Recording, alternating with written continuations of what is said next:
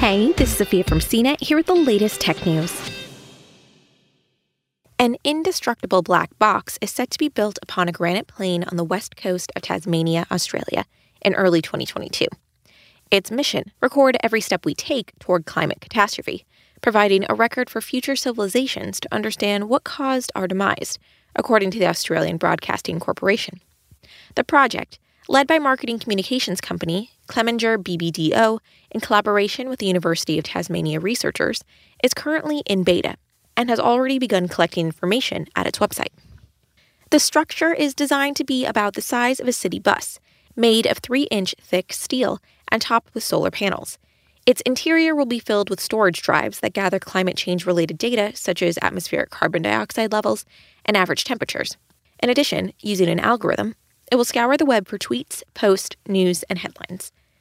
The developers estimate the storage will run out in 30 to 50 years, according to the ABC. There are plans to increase the storage capacity and provide a more long term solution, but it's unclear how the structure will be maintained, how its solar panels might be replaced before the end of civilization, how well those drives hold up after decades, and how impervious the vault will be to vandalism or sabotage. It's a remote location, around four hours from the closest major city, is one deterrent, but will that be enough? And perhaps a bigger question is this all really just a clever marketing push? Or will it have tangible benefits? The brains behind the development believe it might have immediate impacts if politicians and business leaders know their actions, or inaction, are being recorded. Seems pretty optimistic to us. Clemenger BBDO and the University of Tasmania didn't respond to a request for comment. Nevertheless, humans love preparing for the end times.